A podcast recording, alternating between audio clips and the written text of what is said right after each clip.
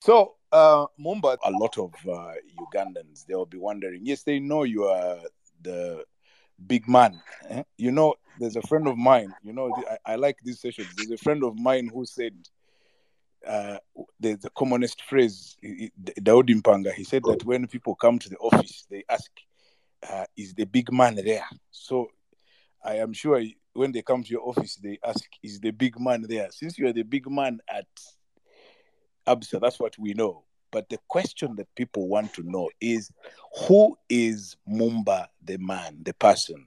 Who, how did you get here? What what did the journey look like? You know, just three, four minutes you tell us so that people can connect and read. background. I was born in the southern part of Zambia, although Yeah. we hail ethnically from the northern part of Zambia. Mm. Um, my parents were both Zambians. I was born of, uh, you know, my father, who is Professor Patrick Kalifungwa. Uh, he's an academician, businessman, marketer. Uh, my mother is a lawyer by profession. They work together, running a family uh, private business there. Uh, Uh-huh. by virtue of, uh, I'm the firstborn in a family of four. We have uh, three men and uh, one lady. Okay. Uh, obviously, a family man. Uh, I, I- I can't do injustice not to recognize my wife, Nisa, who I've been married to for over 20 years. We are blessed with four children. I Mhm. did the opposite of what my parents did. I have 3 Mhm. daughters and a son. Yeah. Yes. So my two eldest daughters, one is finishing uni this year, the other one next year, and then we have one in high school, one in Mhm. primary school. Mm. So at a very high level, at a personal level, that is uh, who Mumba Kalifungwa is Yes. uh, as a person, as a family man, as a, a community member. Yes, yes, yes, yes, yes. Um, just to so so obviously you have had a very interesting journey, and the the the post you made when you were announcing that you were going to be with us this evening, you said everyone needs a mentor in their journey, and this journey of yours, you know, I was reading in your bio that you know you you sort of started off in an audit firm, I think it was, and then you wound up in government. Then from government, you wound up in the bank.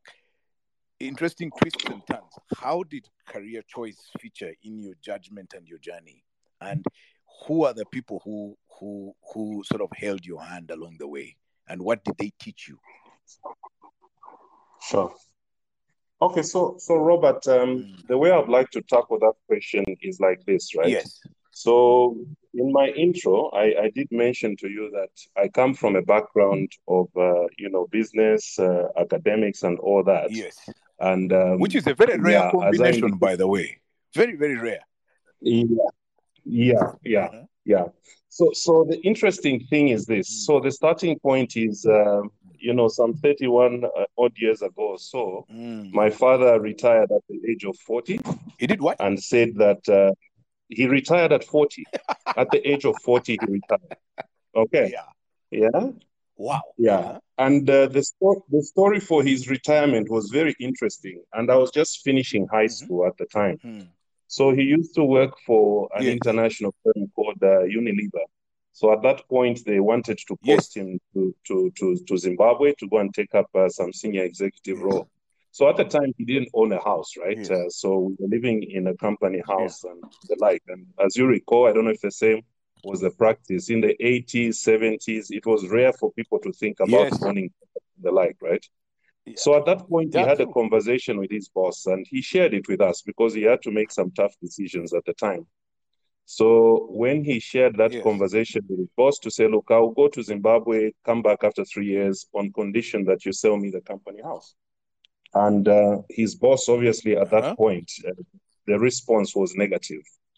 He says, no, it is against company policy to sell company houses to employees. So, yeah, just very abruptly, Okay. I don't know if you're planning it, but that's the story that we lived with him for years, and that's what we believed. He made a, a call to say, look, I'm, Mhm. I'm 40 years old, I'm at a point of inflection, and uh, there used to be an ambition. There was a time in the 80s when having a million kwacha was almost, uh, you know, close to having a million dollars or so uh, when the currency was pretty strong, right? Wow. So, so they had a saying to say that if you haven't Yes. made your first million, your first million kwacha by the time you're 40, then you should be worried about what direction your career is taking. So at that point, he had to make certain Wow. tough decisions. Yeah, tough decisions. And I was the first firstborn. mm. So he, I was, uh, I think, 17 years old at the time. So we had a conversation, myself, him, and my mother, and he explained to us the decision he had made, right? And he says, uh, so he said, okay, fine, you now or in the next three months or so, what's going to happen to us? How are we going to live? He says, look, I've got skills. I trained as a marketer. He had been privileged to have been trained. Uh, we used to have uh, the equivalent of UDC in the 70s. That was quite strong. So he was one of those few privileged Zambians that uh, was trained in the UK for a couple of years. That's where we started our formative years, and that's where I started my education as well. So he made that decision. He says, Look, I'm quitting. So we said, Okay, so what's the plan? So he says, Look, I'm a marketer by profession, so I'm going to go into trading. Okay. So he went into Yeah, trading. And like I told you, that was the year I was finishing high school. So fast forward, the year I finished in December, he got something off the ground and he went into trading. So the following year Yeah. was focusing on building the company. And whilst doing that, uh, what, what it entailed, like I said, it was a trading company. So my gap year before going for my tertiary uh, training was spent Mm. as a van salesman. So I used to work with one of the drivers and go up Mm. country. Every quarter, I was away from home for at least a month, living on a truck with a driver and selling fast moving consumer goods. So I That did was that you. for a whole year. That was me, right? That was me. So I did that for a whole year. Obviously, I hated it at the time because uh, in my mind, the interpretation was that that was abuse. But uh, you know, I had to carry my weight and support the old man, and, and, earn, and and earn my keep. Right. So I was a van salesman for a whole year. And during the Mhm. period of being a van salesman, and I think that was the year that was the uh, defining moment in terms of the sort of career I wanted to take Yeah. because when I wasn't traveling, doing sales up country, sleeping in a truck, sleeping in council lodges, and things like that, Yeah. I was in the office assisting him as his assistant. Yeah. And at that point, you know, learning the basics of business, how to raise cash books, sales day books, do reconciliations, and any odd job that uh, a clerk would do without any, you know, formal training. What age So- are you now at that point? Yeah. At that eh, at that point, I'm 18, 17 going on to 18, right? Yeah, so I'm 18 at that 17 point. going on to 18, you are Going hustling 18. around the Yeah. country. Yeah, exactly. Learning the ropes, and uh, you know, back then, uh, when the old man spoke, yes, you had some input, but very little, right? It was uh, his way or the highway. You Yeah. would question with a certain level of respect, but ultimately, he made the decisions, and you did what he told you to do. So Yes. I had to obey, and, and I grew up with that sort of uh, uh, militant discipline, so to speak. Uh, he was very firm. Yes, we had our moments when you would laugh and all that, but Mm. typically he was very firm and uh, clear about what he wanted to achieve for the family and his children. So that, that was quite uh, pivotal, I think, in my formative years. Yes. And when you uh, read through, I think earlier when I was responding to some people, uh, uh, some comments on the chat, Mhm. people were asking questions to say, what, what, what drives you? What do you live by? So I said, look, it's just about a strong value system, right? A strong value system that is founded on discipline, it's founded on hard work, and it's founded on humility. So presumably, my concept, yeah, go on, Robert. presumably you watched during this time you were watching your father and learning. Of course, What of did course. what did you see about the man that has stayed with you all this time? You know what? What what I got from him was uh, boldness. There was an element of boldness, and there was a never die attitude where he just had this strong sense of self belief to, to to to say, I can do anything, and I deserve better than I am getting. That was what I was getting from him. Right. And and so yeah, so now you you you're 18 and what happens after that? Great stuff. So, uh, fast forward the year 18, learn all the ropes, uh, you know, go through that process of feeling like you're being abused. Uh, and, and be, by the way, uh, Robert, the, the lessons or the learning in terms of the experience comes at a later stage in life because at that point you're youthful. You would rather be Mm. partying with your friends and drinking and things like that. But True. you are being taught to, to being taught to, you know, be serious and start reflecting on your life. So fast forward, that was a year of learning. I mean, I learned all those things like maintaining day books, cash books, reconciliations, and things like that, right? Yes. So once that was done, uh, uh, uh yeah, but uh, by the time that uh, I was getting to the end of, uh, you know, 20, the, the, the, my 18th year, I was very mm. clear that one of the things that I wanted to do was something that involved numbers, and that's how the decision point was made for me to study accountancy. So mm-hmm. fast forward to you know four years after that decision was made, I qualified as a chartered accountant and landed my first job uh, with Coopers and uh. Now yeah. you asked me to say you were coming from a business family, your father is running a business. Why didn't you go and work for him? So exactly. like I told you, um, yeah, yeah, yeah. So at that point, you, you are a young man, and by virtue of having been nurtured by him, lived your all your life dependent on him, um, mm. I'm almost like mode to try and prove to him that I can actually make it on my own without him. Right? to the extent that, uh, you know, he, he, wanted to organize a job. I, I refused. I said, I'll do it myself. And mm-hmm. through my own networks and contacts, I was able to find, uh, you know, a job with an international firm, very reputable international firm at that point, Coopers and Lybrand. Yeah. So I joined the firm. Mm-hmm. And in the firm, I spent five years with the firm. And, you know, coming from a background of discipline and, uh, you know, the desire to achieve, uh, you know, results and just the livelihood, um, it was a very good training ground in terms of getting grounded as an individual. Because talk about respecting a job, talk about professionalism, talk about, you know, respecting a client. I learned all that in addition to having learned that at home through the training. Um, that was the foundation was uh, cemented during my stint uh, with Coopers and Lybrand. And why do I say that? Typically, in an audit firm, as you would know, for, for, for all of you that have had encounters with auditors, typically the life of an auditor is that you go from institution to institution. You never stay in one place to, you know, dispense your your your, your services. So during that period, I, I joined the firm as a, what I was calling a, a senior assistant auditor. And within three months of joining the firm, you get your, your earn your right to lead, uh, you know, say like audit assignments and the like. Now, one of the things that you learn early on in audit is that for you to execute an audit effectively, you need to understand the business. So it meant that at all points in time, you were learning new things, learning new businesses, meeting new people, and the like. Mm-hmm. And one thing that was greatest about working in an audit firm is that if you took on a client assignment and mm. you were given a budget, say, this budget, we have posted this job at $5,000. And for us to make money on this job, you have to finish it, say, within $3,000. And that $3,000 is matched to time, right? So yes. if you go to work for two weeks, typically a, a normal week is 40, uh, 40 hours. So you bill a client 80 hours. Now, mm-hmm. reality, realistically, you need at least uh, 160 hours or 120 hours to finish that job.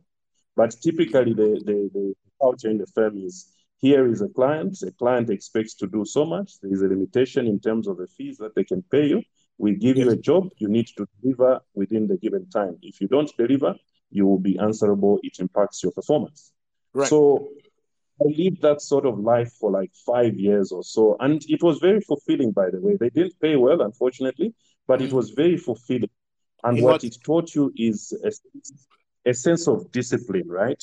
Where you yes. respect your job because it looks after you, it pays the bills where you respect a client to say, I don't want to disappoint this client. This client is dependent on these financials, perhaps maybe to get financing and things like that.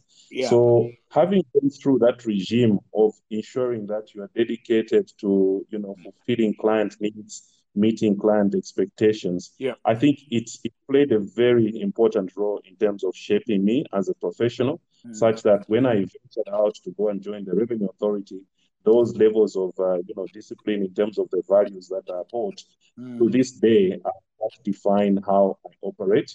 Mm. And if you were to ask me who has been the greatest mentor in my journey, mm. it has been my old Because over the years, like I told you, in, in a span of 30 years, he's ventured into various types of businesses, invested, disinvested, until finally now his retirement uh, gig is uh, a private university that he's been running for over 10 years now. And, uh, you know, he's just continuing focusing on reinventing himself and re-improving himself. And over the years, the guy has just, uh, you know, said never die. He, he never says die.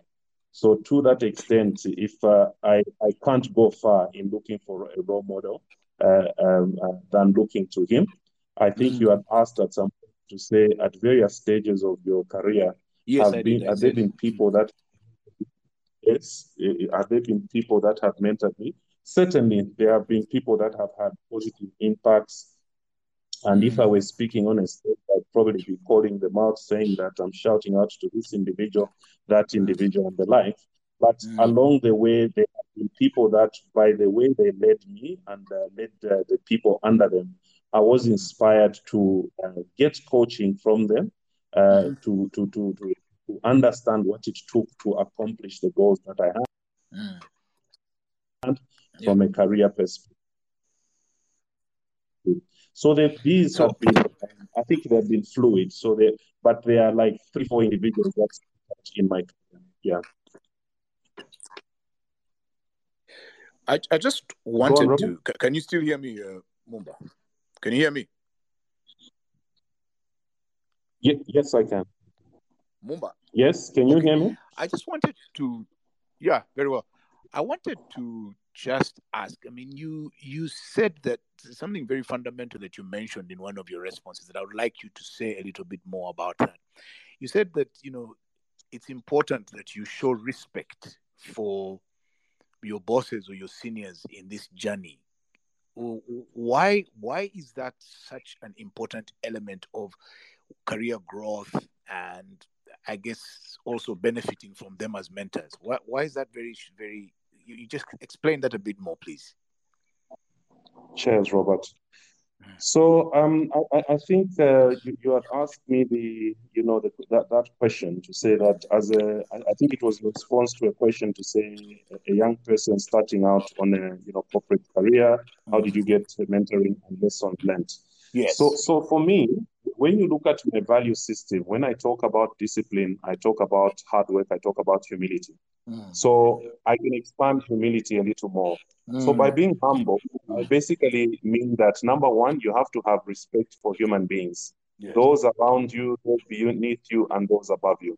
I think that is a very important component. You need to have that human element in terms of how you relate with people, mm. because obviously, for you to be able to get ahead or to create the relevant networks, mm. you need to be relatable. You have the ability to your seniors the respect for your job. I did that but I worked for a firm of international accountants five years, and I was underpaid for five years. But guess what? I was getting fulfillment from the, the work that I was doing, from the knowledge that I was acquiring in terms of different exposure to different industries, meeting different personalities, managing different personalities. That was my drive. I was getting fulfillment from that when you go to who they describe, I always remember a guy called John Goody, uh, who was described as a menace of an individual. This guy, you know, used foul language from the moment he entered his building. I learned to say that, look, at the end of the day, I need to understand what I'm here to do. Mm-hmm. And believe it or not, even as a junior most member of the team, mm-hmm. I was mm. able to crack it John Goody, the most arrogant of people that one would ever, uh, you know, meet. Mm-hmm. And how was I able to do that? By just generally humbling myself and not, you know, reducing myself to his level. So eventually he, he just saw that here's a young man who's trying to earn a living, here to provide me with a service.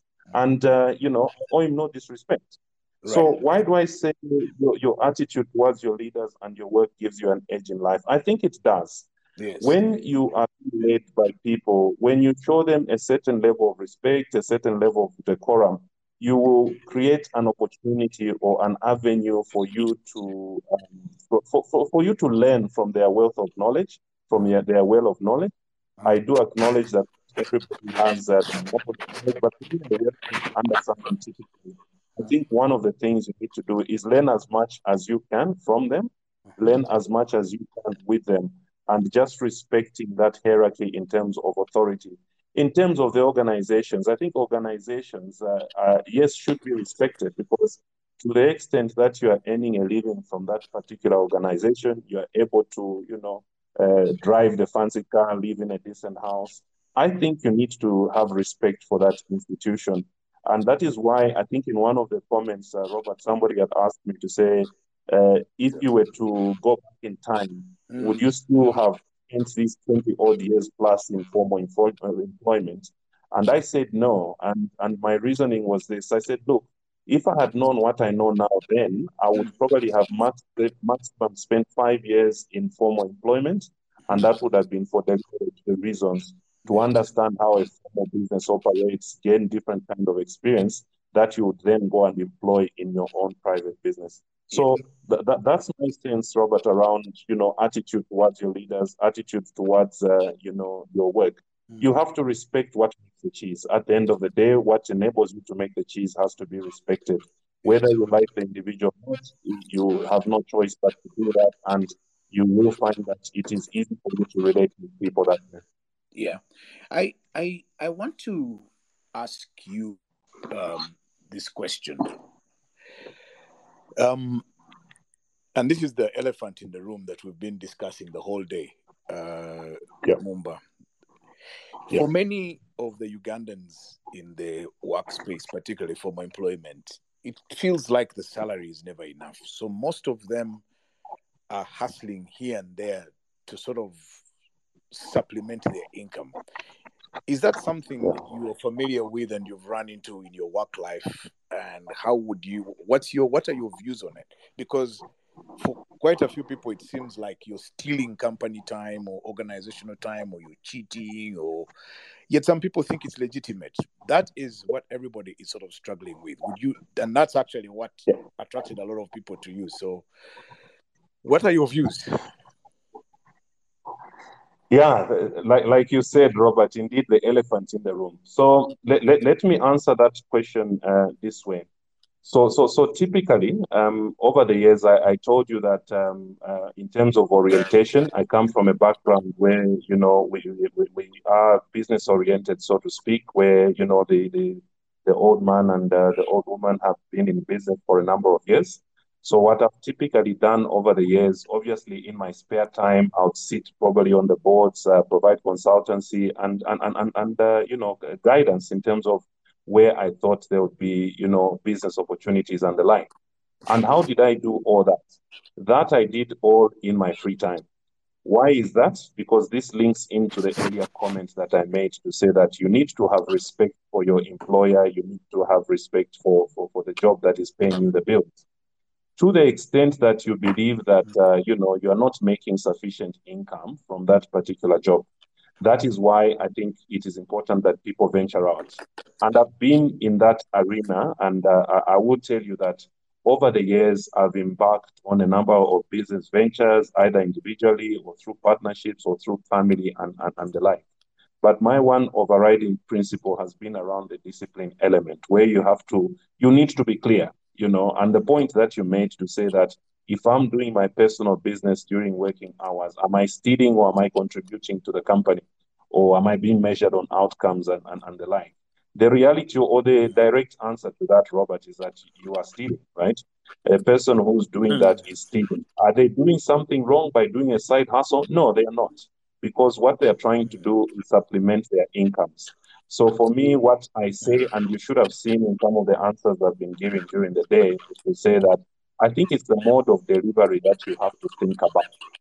How am I going to execute on this business venture that I'm venturing into? What does it entail? Mm. What does the ecosystem entail? Who are my customers? Who are my suppliers?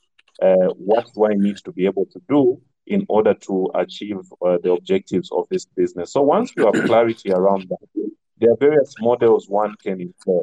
Okay, so if, for instance, uh, assuming you are in a in, in a marriage relationship, uh, you you yeah. you could you know, both of you start off maybe you're in formal employment, you start start the side hustle. So what you typically would need to do to do it in a way that is uh, fair to both yourself and to your employer and uh, you know your family is to have a setup that does not compromise either one of them. And what do I mean yeah. by that? An example uh-huh. would be to say, you would want to say, look, we, we are in this business of, uh, you know, processing matoke into some nice paste or, you know, some some some matoke juice or the like. And this is the mm. income that seeing in terms of potential of it bringing to the table?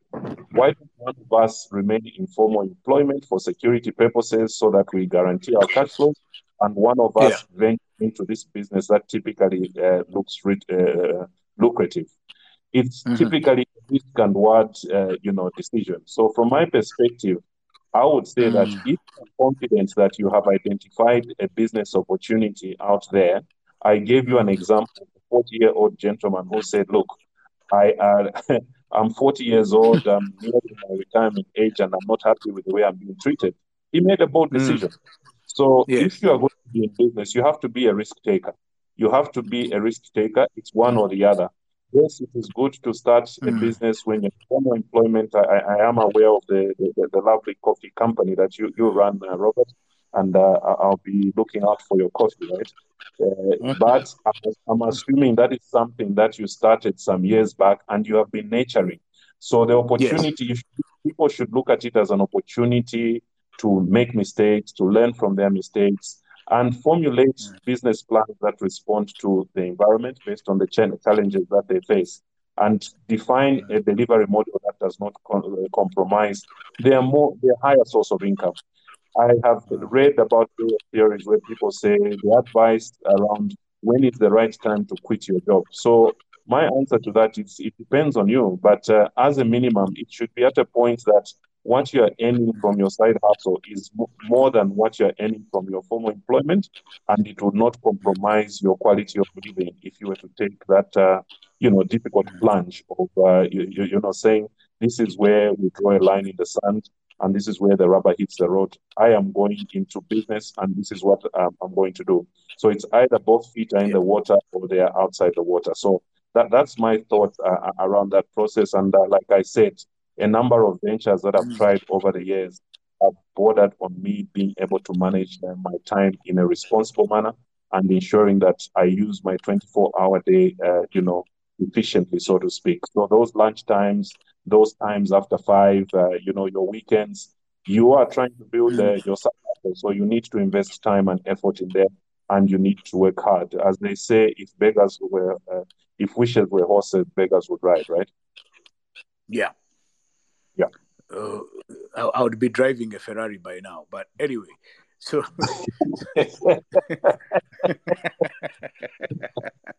Thank you, but, Robert, but, and that's what it's all about.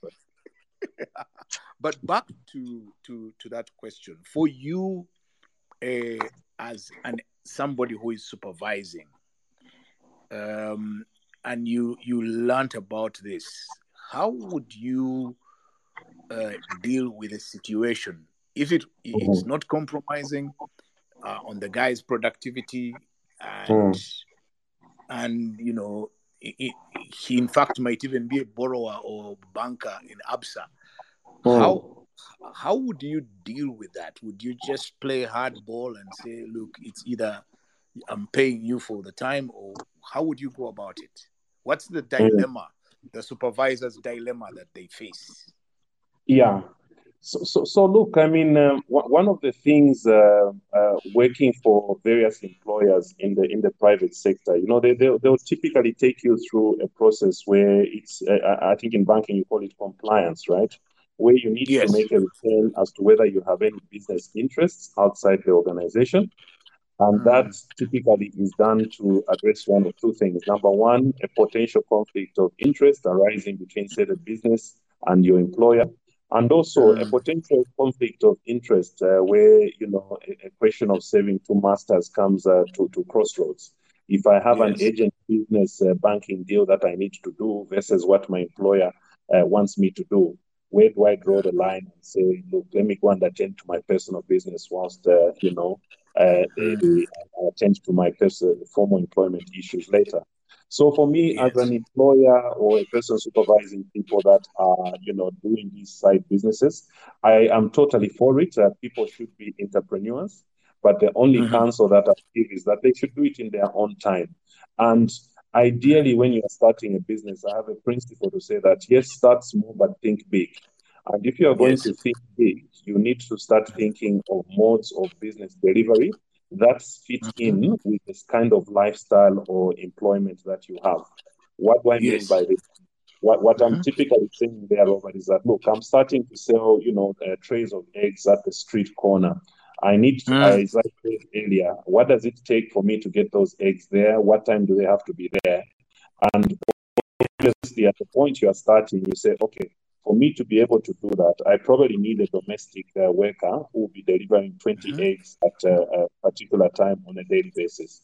So Yes. typically, you need to think of a delivery channel that uh, suits your current circumstances because, strictly speaking, if your job Yeah. was not important to you, you wouldn't be in Mm. it in the first place. So the fact Yeah, that you're still holding on to that job, it means that that job plays an important uh, role in your life. So for me, Mm. it's about you know coming up with a, a, mode of delivery. Do I, do I need to hire, hire a domestic uh, or a general worker? And I think when you are starting out, even what you pay them, if you're going to say no, I'll be paying this guy a hundred thousand shillings a week. Uh, or 200,000 shillings a week, and I'm generating an extra two, three million. You have to invest, you have to incur the cost in order to manage the business. And for me, I think that's the critical point. I'll respect them. I'll uh, I'll- I'll provide them the support for so long as they are able to professionally manage their time between their personal business and that of the institution. Because at the end of the day, it is what it is. I mean, when, So- when you are employed, you have a full-time contract, and you know you, you you've got obligations uh, to your employer. So I, let me see, uh, Mumba, if I understand you well. The advice you're giving is that Yeah. look, figure out what your interests in life are. What Yeah. role does your current job play in realizing those interests? And then everything else that you do around it, including your side hustle, do not sabotage your ability to deliver on the job. Is that what you're saying? That's a great summary, Robert. Exactly what I'm saying. So let's go to, I know you've alluded to it, but I would like to hear a bit more in it. In terms of, I mean, you looked at, you sat with your dad and he told you the decision he was making. He's, and, you know, at that time, he didn't even have a side hustle. He was, he was Yeah. jumping into Yeah. the, the, you know, he had no options. But Yeah. one of the things that a lot of us face, especially we in formal employment, well, at least when I used to be there, is, and I know that a lot of people are struggling with this. At what point, whether you have a side hustle or not, at what point do you call time on the formal employment and say, look, okay, let me go do my own stuff. This is it. What are the kinds of considerations that you, you typically you look at? For instance, when your dad was talking to you, I mean, he told you that I Mhm. have no house. Yeah. So, so imagine that you know somebody walked into your office and was having a crisis of that nature, personal crisis. How would you mentor them? How would you advise them? How would you counsel them? Sure. So, so Robert, a very um, deep question and uh, you know topical for, for all of us. So, so, so what um, I think to to one of the earlier questions, you, you somebody had asked me to say, if you were to go back in time, would you have Mm. spent the number of years you spent in formal employment, or you would have taken a plunge? And my honest answer to that was that I probably would have taken a plunge after five years.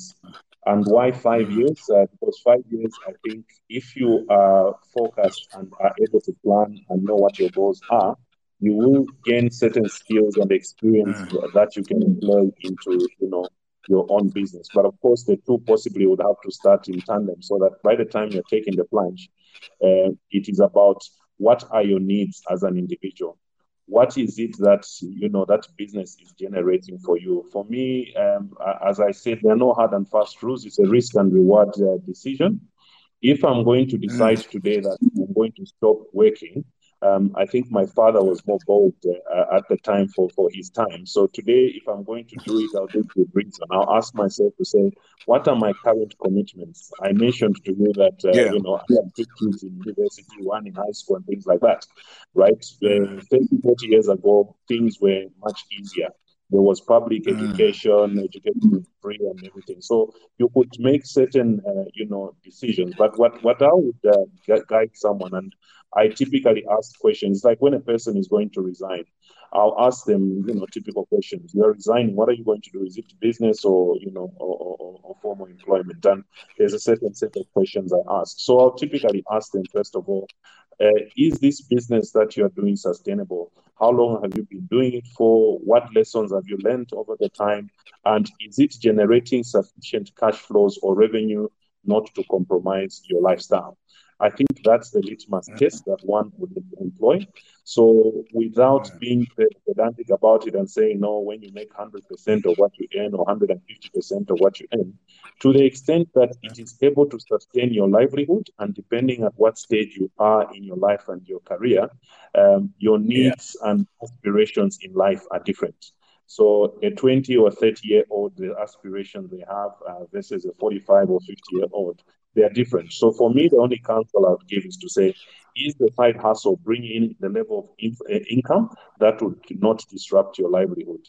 If it's option A, excellent, you go all the best and uh, you know take the risk and take the plunge. If it is option yeah. B to say, look, there are some risks, but what I see I, is I have a dream that within the next 12 to 24 months, I expect this thing to have, you know, doubled or tripled the level of income that it is uh, bringing in. So at yes. that point, I mean, that, that, that's the decision point where now somebody has to evaluate on their own to say, from a risk and reward uh, perspective, what should I do at this point? Uh, do I uh, take the risk? Like I said, if you're a business person, you should be willing to take the risk.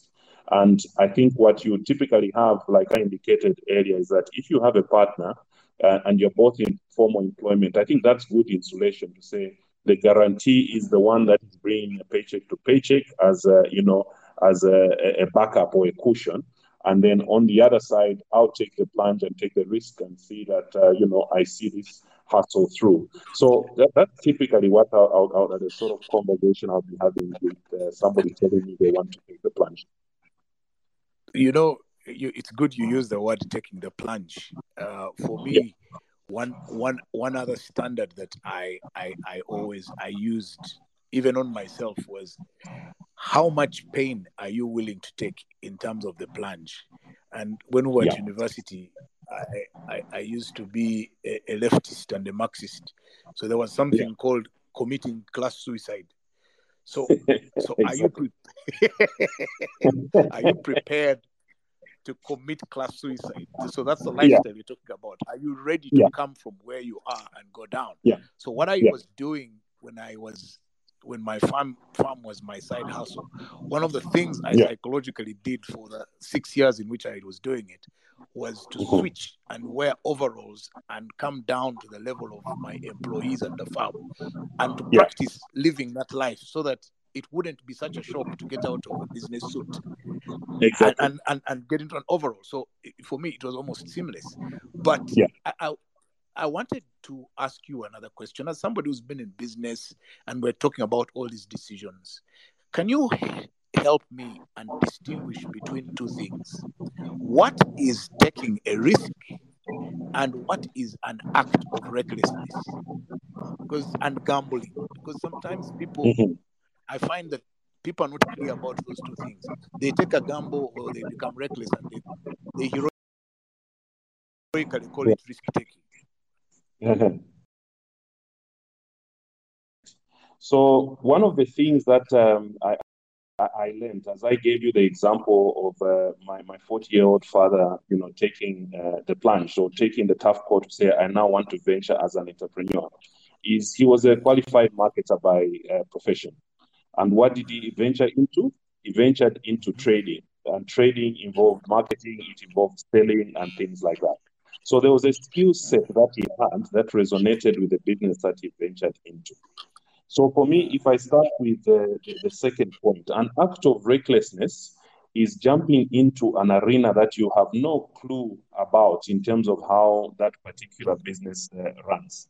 You have rightly given a perfect example of the six years that you did, uh, you know, uh, uh, working through your, you know, your, your, your, coffee farm and things like that, learning the ropes. You need to understand yes. the business that you're entering into. And you, you should also be focused in terms of what is it that is uh, that, that I'm trying, or what opportunity am I trying to see uh, to, to seize? One of the things that I've learned and seen over the years is that there will be, you know, like flavors of the month or what is in vogue at that particular point in time. You hear that uh, mm. Robert bought a fleet of 10 minibuses with no clue of how to run a transport business. You say, Ish, hey, Robert must be mm. making good money on buses. You go and buy buses, right? You see Robert is going roses. You say, hey, money in roses. Yeah. so, so for me, act of recklessness is venturing into businesses that you have no clue about, businesses that you don't understand. To the extent mm-hmm. that you're entering into a business that is not your area of uh, specialization. Adequate mm. research to understand that, that sector. What are the opportunities? What does success look like? What do the successful uh, companies playing or individuals playing in that arena? What sort of skill set do they have? What business acumen do they have? What sort of resources mm. do they employ in terms of uh, you know technical expertise and the like?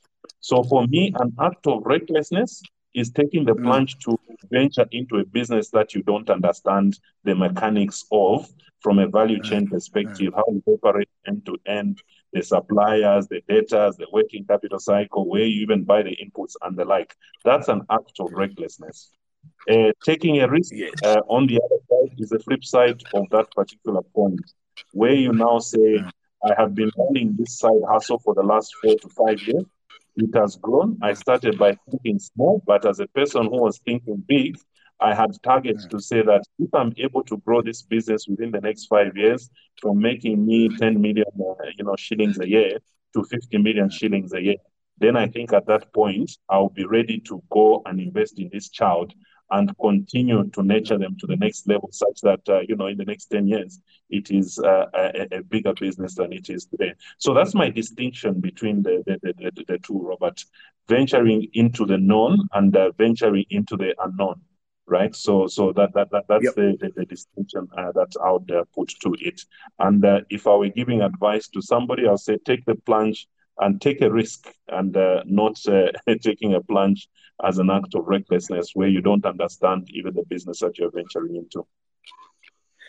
Right. So, um, just so you know, Mumba, I have I do this show together with Tony Otoa, who calls himself Comrade Otoa. So I call him my sidekick because yeah. and this is interesting how this it's interesting how this started because all of a sudden my internet would disappear and then me the host I would vanish and leave my guests hanging. Okay. So I decided that must be two hosts. So in case okay. my internet vanishes, you now you know Otoa. But I, he also has questions he asks, and you sure. guys are in the same industry. Then I'll yeah, yeah, I know, guy... Tony. I, I know Tony very well. Yeah. Aha, okay. So I'll let the guys know that I'm I'm going to open up for questions immediately after Tony, so that the guys can now ask you the questions themselves. So yes, Otoa. Hi Mumba, it's a pleasure hearing from you again. And Robert, I'll just tell you one interesting thing. The first time I met Mumba was over a grill. We were at a party at my boss's residence, oh. and Mumba and what? his crew. Why didn't I think of that? moved to my grill because that is where the party was. So you can imagine but also another interesting thing about that day was his humility because we never talked about titles. We just introduced our first names and all of that, and we just enjoyed the meet. But Mumba, thank you so much. And I mean, the next time I saw him was at our CEO training, and Mumba was actually, you know, I was like, I know you, and and, he was like, I know you, and I was asked to give, you know, uh, uh, the closing uh, statements. But Mumba, thank you so much. I mean, what you have done today is really exceptional. You know, a lot of young people, corporate people, getting into uh, employment, are becoming entrepreneur, and truth be told, many young people are getting out of university. They have no sight of jobs. So the first instinct of course is entrepreneurship. But also while at university yeah. because i mean i don't want us to think of side hustle only while at a job in a corporate job but also side hustle probably even at school mm. you know because i mean i have my very very mm. good friend Bamulinde. Bamulinde, if you think about his university stories man this man was a hustler but how do we incentivize young people to not only just think entrepreneurship but also think of it as a real a real tangible thing that they can actually do moving beyond that. But also for the corporate guy, would you actually say as well that having a side hustle is probably your preamble towards getting you ready for retirement? Because we were speaking to um, very interesting guests before who were saying 98% of retirees or people who retire from their jobs lose their pension in almost the past year or the past or, or, or, the past two years. Now, would you encourage them to actually get into side hustles? Because that is usually the tricky point. Most people ignore this idea of trying out something for themselves and then end up getting into a situation where when they are retired, they have no clue. Those are my questions. Thank you. Yeah, th- thanks, Tony, and uh, always good to hear from you. I'm I'm looking forward uh, to you know burning meat with you because I think the grill you did that day was awesome, right? That's why I don't you. forget. So you, he right? so he should do it as a side hustle. It is my side hustle. I, I think I, I think there's an opportunity money. There's an opportunity. Yeah, so so Right. so so so so, so Tony, very very interesting question. And um, as I said, you see, the challenge, say people like me have now, is that I'm you know on the other side of forty now, right? And and my mentor retired at forty, and he's still you know he's earning money. He's still making more money than I do, right? And I thank God for that. To be honest, yeah, because to to be in a situation where at my age I don't really have to worry about, you know, what my parents are eating or whether they have shelter and the like. is independent. So even when I choose to do anything to to say, you know, surprise him with a, a gift here and there, it's it's complementary. It's not uh, his mainstay. You, you understand? He's still living a, a high quality life. I mean, uh, you know, you're able to to to to live an above average life, still enjoy, uh, you know, a good quality life, and he's over seventy, right? So what Right. what worked differently? He took a plunge at the right time. He took the plunge at the right time uh, uh, um, in, in in his lifetime and the like, and it has continued to work for another thirty years. Has it always been smooth? No. There were times when you know certain divestment decisions needed to be made, and you know certain tough uh, adjustments needed to be made in order to support the business. And I always look at myself as one of those tough decisions. So I was cheap labor. That's why I worked for him for a year, right? So, so, so that is part of the sacrifice that comes with that. So, what I would advise, to be honest, is don't wait for your retirement to start experimenting in business ventures. And one of the things that I've typically noted as well, not that I am, um, you know, being uh, racist or anything. If um, um, a, number of you are familiar, there is a book that I've read uh, called The Capitalist Nigger, eh? uh, by uh, Chika or yeah, I think it was a, a West African author. So, so, Nigerian so guy. he- Nigerian, right? Yes, Nigerian. You know the story about the capitalist nigger. Where, where we fail um, as um, as nationals or as a continent is in terms of partnerships and you know pooling resources, going into joint ventures, and you know supporting ecosystems that support various business areas. So for me, I would really be a, I'm a proponent of business. I mean, in my current life as it is, I mean, there are certain that I do engage in uh, on a short-term basis and, and, and, and the like, but it's something that you have to continuously do. When you have got savings, you've got invest, investment income, there are various options that you can uh, exploit in terms of opportunities that you can do out there. So if you ask me, Tony, it's to say that it is important to start experimenting with a venture that you can do after you have retired. And forming these partnerships with colleagues are extremely important. In my mind, there's power in numbers.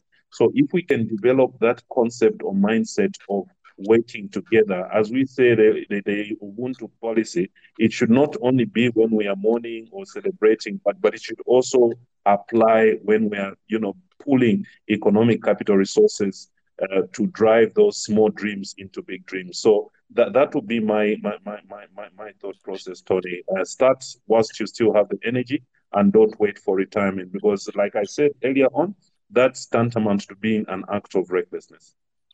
Oh, and by the way, uh, Robert, So, Ro- Robert, just before you come in, just by the way, I applaud you because my first job ever was a turn boy, and I noticed you were also a turn man running around with goods. So there's a lot of similarity, Robo. I, I I did that job. I did that job on my grandmother's pickup in 1987, and we one time we had to go and collect fish from Lake Edward to go to, to go and sell it in Kabale. There now you you go. had to leave. Now no, you had to leave Lake Edward at 4:30 a.m. Yeah. and there was a there was a risk because Lake Edward, that national park, the lions used to sleep in trees. so mm-hmm. it could casually pick you off the back of a pickup anyway. So we, yeah. would then, we would then, but the most interesting thing is we had to leave at 4 a.m. in order to get to Kabale at 6 before 10 because fish has to be sold before 10, otherwise yeah. it go bad. so you would arrive into Kabale town and everybody on the pickup is screaming that the fish is rotting and the word we used to use in my language is zivunda, zivunda, zivunda. So you have to shout that for people to know you've got fish. But that's not the story of the day. Let's let's get back. I have questions from people. The, the person who's going to ask a question now is Aine Amani. Are you ready? Yes, I am. Um. Okay, go ahead. Oh yeah. Okay. So hello, hello, sir. Hello, Mr. Roberts. Hello, Mr. Otoa. Hi. Yeah. So my question is very simple. Yes. So I know a lot of people with side hustles and stuff like that, but scaling becomes a problem because of due to lack of finance, especially in the Ugandan, you know, the Ugandan environment. So, at what point should someone look at um scaling, and is it to take debt? Okay, Mumba, go ahead. I lost Aine. So, so he was what? What was the last part? He says, uh, finan- I heard him talk about financing. Then he talked about scaling. So, what what was the final point? The money for scaling up. How do you how do young people get it? I see. Yeah. So so look, t- tough tough tough question, right? And and I think for me, I one of the things that I spoke about is uh, as I was making that reference to the uh, capitalist nigger, I said scaling up sometimes can come by pooling resources where you come up with, uh, for lack of a better term, a consortium of uh, you know friends or like-minded individuals that have a similar vision in terms of what they want to drive. So if you have you know five, ten people coming together and say putting a million together, uh, you have 10 million other than a million.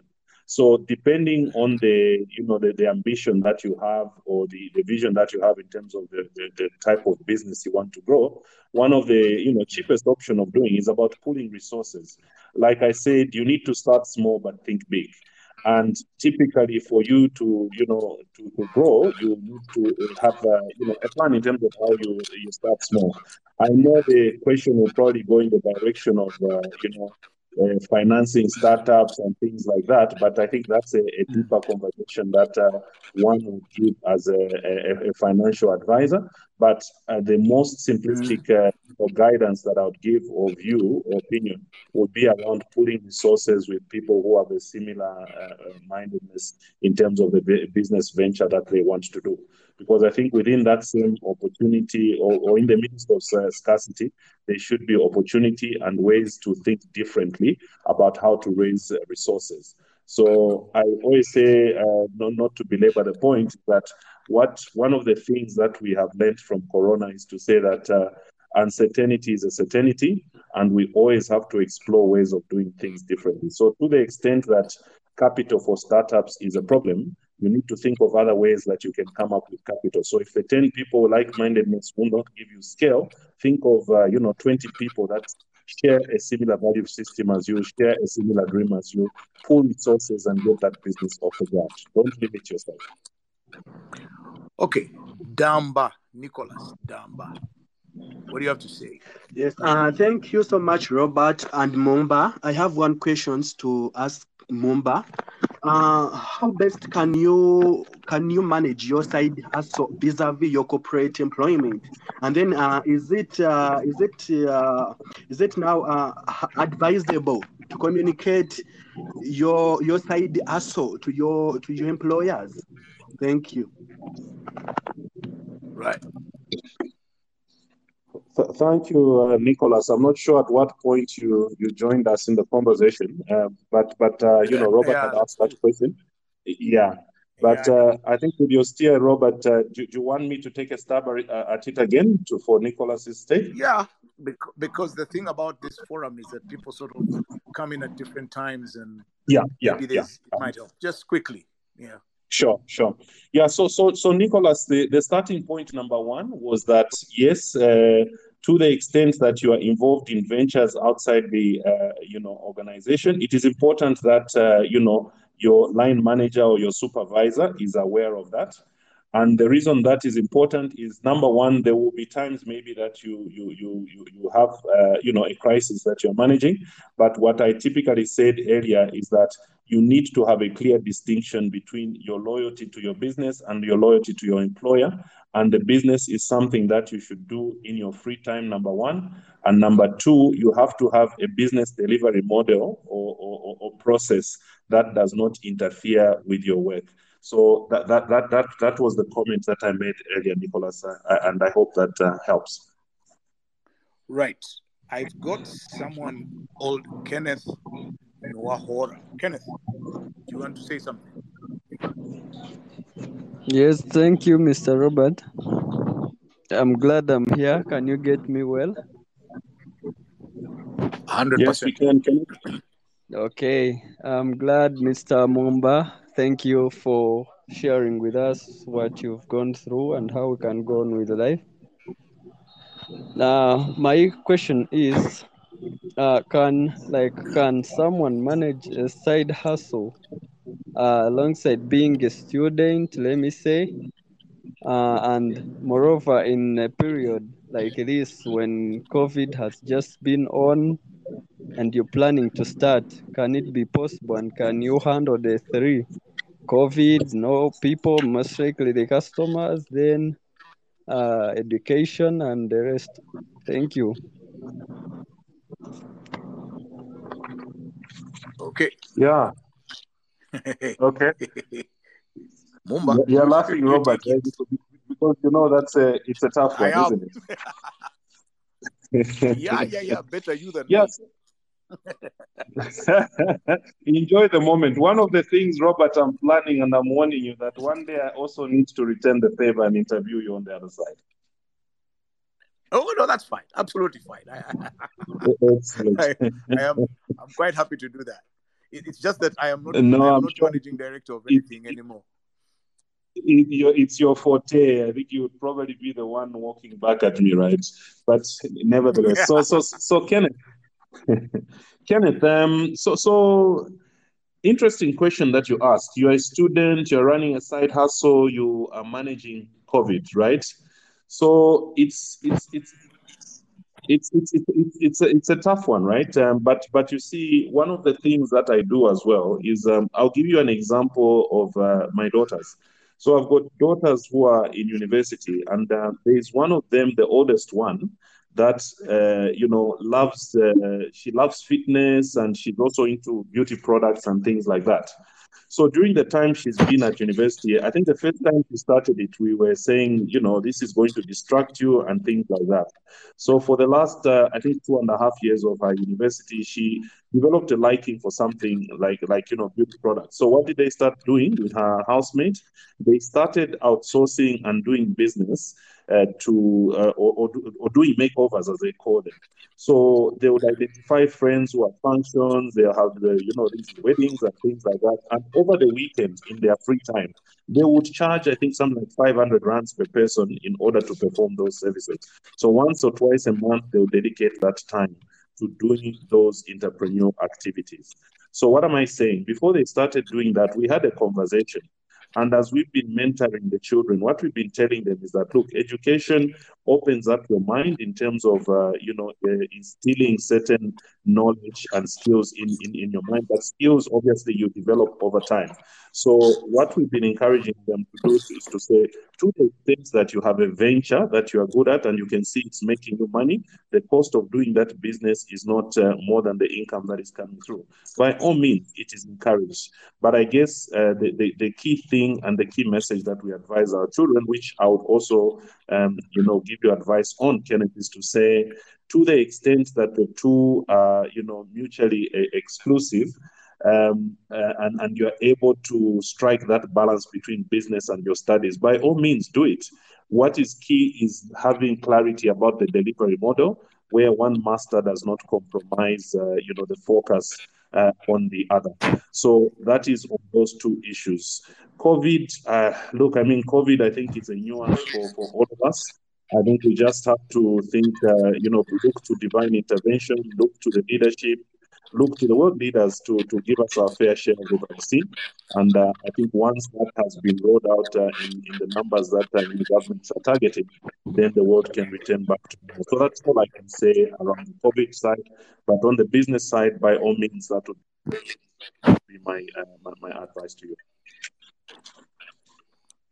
Right. Uh, you know, um, Mumba, I want to just take a chance to advise uh, the guys on this show that you see, here is the opportunity that we've created. We have all these yes, sir, really big people, and I'm telling the guys because I'm seeing people here want to speak. Somebody's called Black Stallion, and you guys, how can now somebody like Mumba, if you asked an intelligent question, how can Mumba follow you up?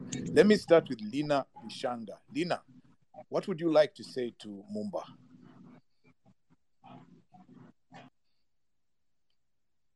Lina, are you there?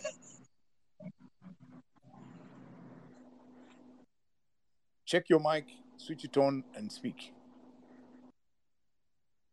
Okay, I think she's having trouble. Okay, Mr. Black Stallion, what do you want to say? Uh, hello, Robert. Hello, Mumba. Hello, Yes. Um, uh, thank What you. are your real names? My name is Innocent. Innocent Kamugisha. Innocent who? I- Okay, good. Yep. I mean, Uh, okay. Now, This is how people miss opportunities. Let's go now, uh, first Okay. of all, uh, Mr. Mumba, I would like to thank you. Um, I'm a banker with Absa. It's actually the best bank with. So, thank you very much.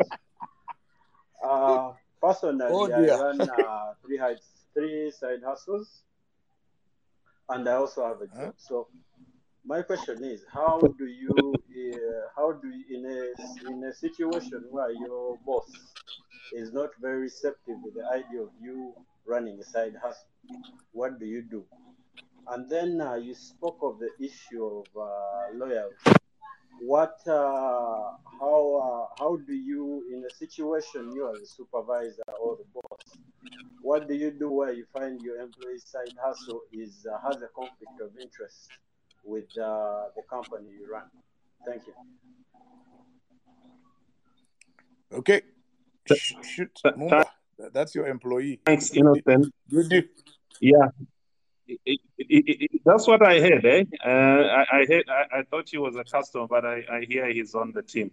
Right. So, so, so number one, uh, innocent. I mean, if we are working together um, in the same institution, I think the starting Robert, I think it's the usual thing. Uh, you'll have to look out for him getting I'm- back on. And Okay. it normally I happens it at was this time, me. by the way. Eight, exactly That's- eight o'clock. That that's when the the the the the ancestors want us to go and uh, do other things. But let me try and get him back on. Sure. Um, uh, I think is he is he back on? Yes, he's back on. So just add him up as a speaker, and we're good to go. Okay. Let me just see how to do this. Uh, Mumba, you back on? Okay, he's disappeared again. Okay, let me just try and uh, oh, his his invite is still open. Let me uh, in, instead of us losing time, let's see if we can get the people who wanted to ask questions. Can you still hear me, Tony? Sure, hundred percent. Okay. Um, somebody called Lynn Bishanga. Have you been able to sort out your mic? Do you want to speak? Lina Bishanga. Lina 29. Okay. Uh, Glories 646. G. That's your name. Do you want to ask a question? We shall surely pass it on. I think she's uh, she's. I think her mic is not on, so we could try Jovia. Uh, well, thank you, Mr. Robert. Uh, Mr. Mumba in his absentia, and uh, um, We will note the question and we'll ask him when he comes in. okay. I, I know I don't know if I'm audible enough, whether you can hear me, but I want to thank you for this Yeah. insightful, informative, and very wonderful discussion we've had. Well, uh, I'm a Yeah. banker, and uh, I also I truly believe in side hustles. But my question is, Mm, um, mm. you see, well, okay, in the banking uh area or in an environment where you bank and there's so many people that you work with. Now, if I have my side hustle and I want to make quite a number of them, my clients, if I want to make quite a number, Mumba, you're back. Oh, great. Sorry, I, I had a technical glitch there. I had to log in and out. okay, Uh, okay, was the Yeah. daughter nearby? No, no, no. This one, believe it or not, I sorted it out myself. We're proud of you, man. yeah. No, Okay, there was okay. You found support. Jovian. Yeah, so I found Jovian Jovian. I don't know if we did justice to Innocent, but I think to wind up on that one, Innocent, if at all there is need for a further conversation, please, uh, you know, follow the due processes just to get, uh, you know, that guidance for any issue that you may not be clear of. okay. Um, uh, well, Mr. Robert and Mr. Mumba, thank you very much for this insightful and wonderful discussion. I'm a banker too, as uh, Mr. Mumba said. Well, um, my question is, I, I noticed, okay, in the banking environment, you have a number of staff, and maybe those could even be your first customers in your side hustle. Um, my question is, how do I make uh, most of these my clients without having conflict of interest? And uh, the second question is, uh, well, we got a group of, uh, you know, other bankers. I, I looked around people that are within the same industry, and uh, we made an investment club. Um, uh, okay, if we are able to, to come up with say around 16 m or 20 m per month, uh, what would be the best investment opportunity to make sure that uh, our investment club is actually productive and people get a return from their investment? Okay, and maybe let, let me. I'm not talking about the bonds this time, but uh, what investment opportunities you look at that could give, give us a good return on investment? Thank you very much. Thank you very much. Okay, Jovian. So I got the second part of your question. Uh, I don't know on the first one. What was the first question after you introduced yourself as a banker? Oh wow. Oh wow! Um, um, I didn't hear it. He didn't hear it as well. So and, and he's gone off because of Oh, he's gone off, huh? yeah. Yeah. So, so Jovian asks an interesting question. So he says, "What's the best investment opportunity for a person with uh, with, with, with 20 million shillings uh, at this particular point?" And look, the, the, the honest answer I would give you is that at this point I don't know, right? Because that's very abstract. But but what should determine uh, your investment decisions is your risk and reward. So I would need to understand your risk appetite in terms of what you want to venture into. And I think this also connects into the uh, question that uh, there was a comment that we made earlier on uh, that I made to say that uh, I think it's Robert, when Robert asked the question to say, when is the right time to take a plan? What is taken as uh, taking a risk and what is taken as recklessness? So typically, when you are taking a risk, you need clarity around what you want to, what opportunity do you want to service? If it's, uh, you know, you want risk-free investments, of course, I was going to default to say government securities and everything, but you could explore things like unit trusts as uh, other options. You could go into FX trading as other options. So those are high risk, high return. So those are some of the things that you can begin to, to think of as options. But like I said, it's a very abstract answer. I would really need to understand what your risk appetite is. But at the end of the day, it also does start with you. What is your objective? What are you trying to uh, realize from a returns perspective? And what are you willing to lose uh, from uh, a risk perspective? I think that would be my, my, my comment around that, Jovian. On the first one, unfortunately, I missed the, the first question, but I caught the, the second one, I, and I hope that is helpful. Well, at least he's got the option of sending you a, a, a tweet, so you can respond uh, later on to whatever. Sure. Yeah. Anita Karisa. Yes, hi. My question is can one keep doing the 8 to 5 and still be, and still uh, run their side hustle? Must there be a time when one has to quit their job? their job, This aspect of side hustle becoming main hustle narrative. We Thank can you. hear your side hustle crying. you heard the, the, the, the, the- yeah. So, so uh, is is is uh, hustling her in the background, right? So, Absolutely. yeah, there you go. So, so Anita, the answer to that is yes. Um, and I think um, uh, earlier on, I, I, I'm cognizant of the fact that maybe you joined the conversation a little late. So earlier on, when Robert and I were chatting, the comment that I made around that is yes, you can do, you know, the, the, the side hustle with an eight to five job, but what is key is the mode of delivery. How are you going to execute that side hustle? Do you need to outsource it to somebody? And how well do you understand the house, uh, the, the, the side hustle uh, from an end-to-end, uh, you know, value chain perspective? Do you understand the ecosystem that governs that side hustle?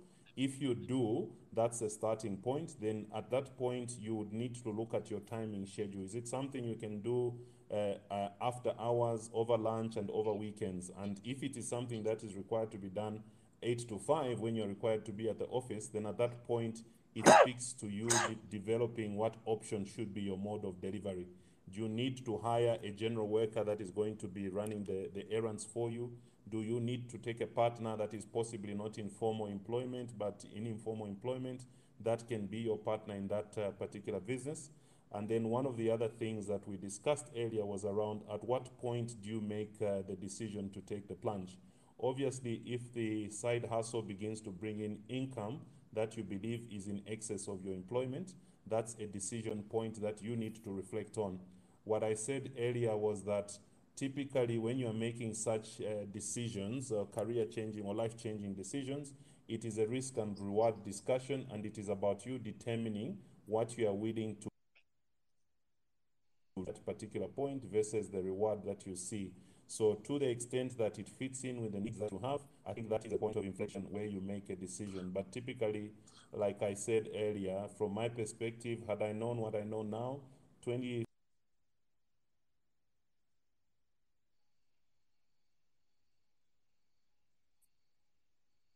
Hey, Mumba, or is it me? No, I think it's Mumba again, but uh, it should be coming back on. I think it's on his side. Yeah, I think it's Yep. still on. It's probably a slide. Can you hear me? guys? Yeah, yeah. Yeah, yeah. You're back, I think. no, I'm back. Okay, can I ask can i Brian from the Mkambirechi to say what he wants to say? Yeah. Yeah. Thank you, Uncle Robo. Thank you, Uncle Robo. And thank you, Mumba, as well. Um, quite an insightful conversation. We almost literally have the same life story. Um, uh, being in the corporate world and being in a very high pressure environment. My question is more around, and my dad has a university. So quite ironic, but balancing the two things is quite demanding, right? In terms of time, because uh, serving two objectives at the same time. If you have to do 12, 14 hours in your corporate job, and then you have to help out with the family business, and then you're also thinking about sort of going into your own ventures, right? So Yeah. my question is like how the, you talked about discipline quite a lot. Do you have like a systemized way in which you apportion your time, or like say if, if you do ten hours in a day, do you dedicate two to helping with the family business, then do you dedicate another two to your side hustle? How exactly does that work? Because it's something I'm struggling with. Okay.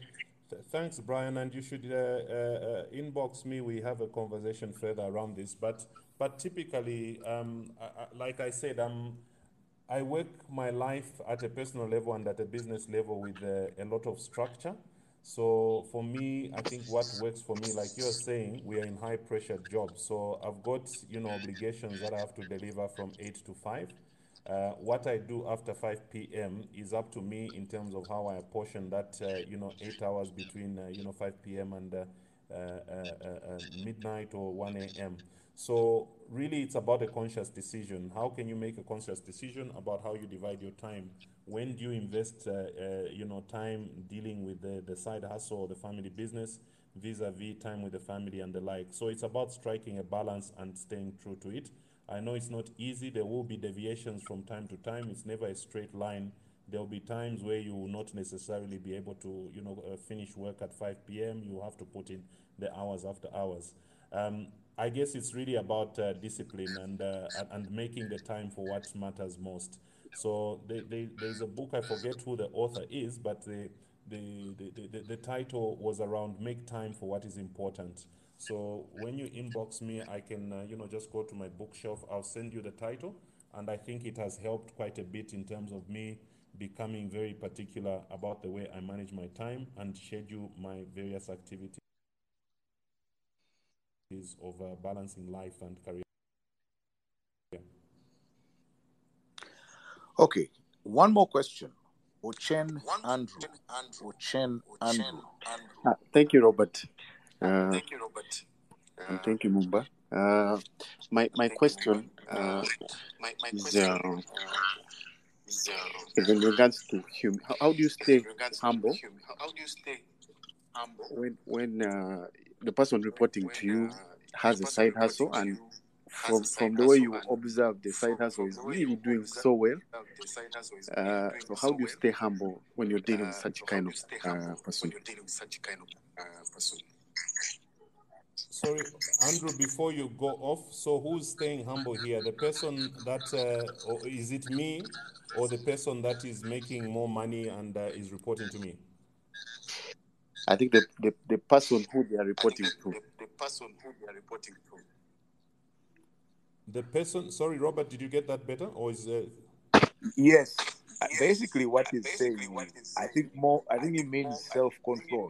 How can me, as a supervisor, restrain myself myself from malicing someone who has a side hustle that is doing well, and the, and I, it's basically, I Ah. think, envy.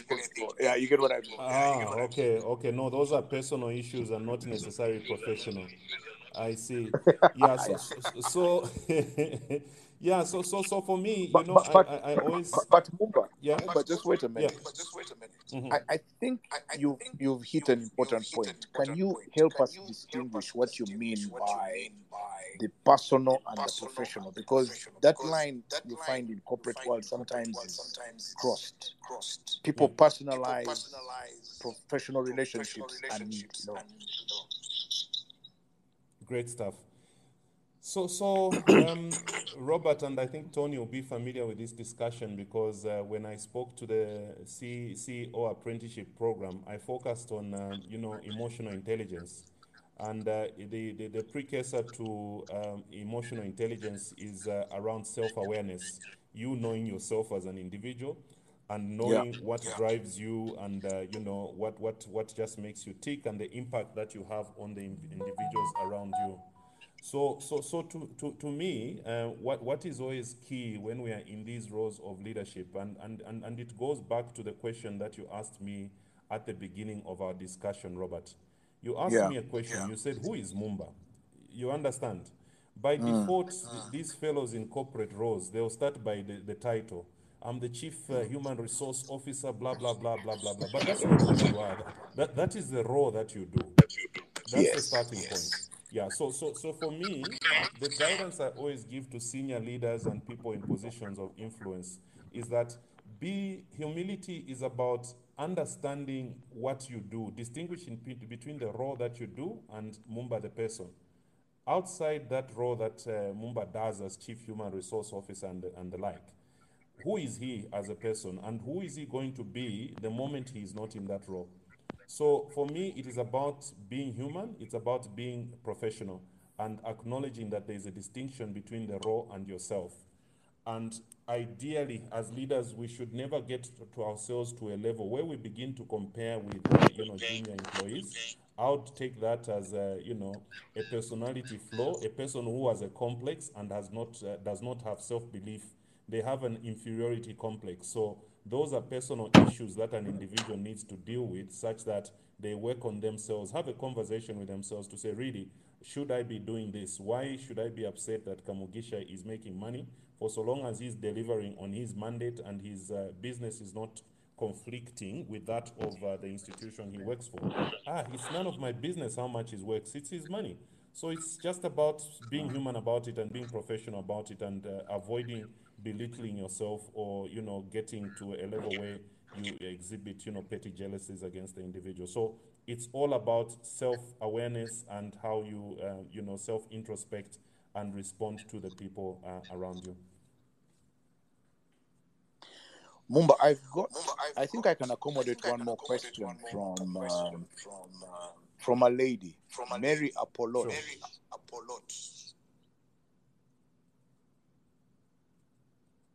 Go ahead, Mar- Mary.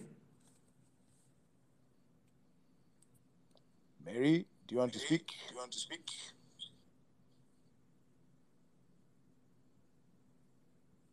Yeah, we probably have Yeah, lost we her. Anyway, lost her. Anyway, so Mumba, I so have. Mumba, I just I want have. to take a I just want to completely take a completely different perspective different perspective and ask you this: and ask you this: Yeah. Family. family. You know, you You know, you've you you've you've hustled, hustled, you've built a you've corporate built a career, corporate you've career, reached the top. reached the top. How much How much sacrifice, sac- and, and of course you've moved countries. course you moved How much sacrifice How much has your family has your family had to make had to make to accommodate this to journey of this yours? journey of yours? Wow, that, that- that's a deep one, and and you ask it, and my wife just walks into the office that I'm having the conversation from, right? So,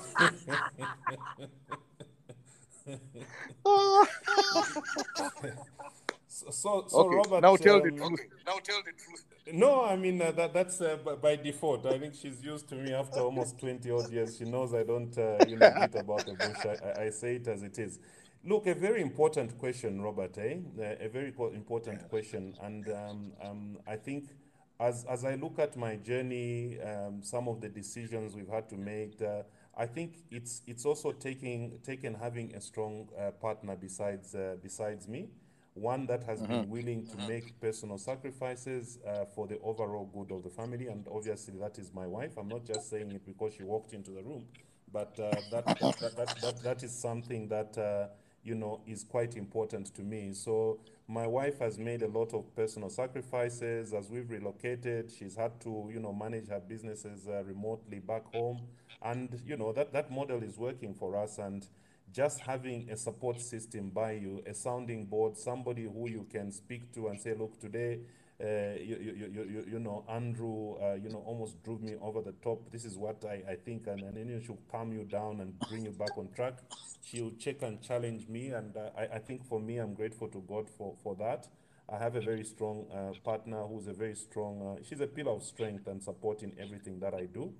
Um, my children as well, I think they, they've been very supportive. I think they, they give me energy to carry on every day. Um, I know it was disrupting to the, the younger one, but I mean, hey, the, the chap is 11 years old, so he's more flexible than Aye. anyone else. But for, he'll the older ones, yeah, you needed to, you know, change uh, secondary schools and things like that. But we are fortunate that right now the top three are all, you know, living independently of us and uh, are in boarding schools and university away and visit us whenever they're on break. So family, if I were to put things on in terms of order of importance in my life, God first, family second, work third. How do you How do you apportion the time? apportion the time?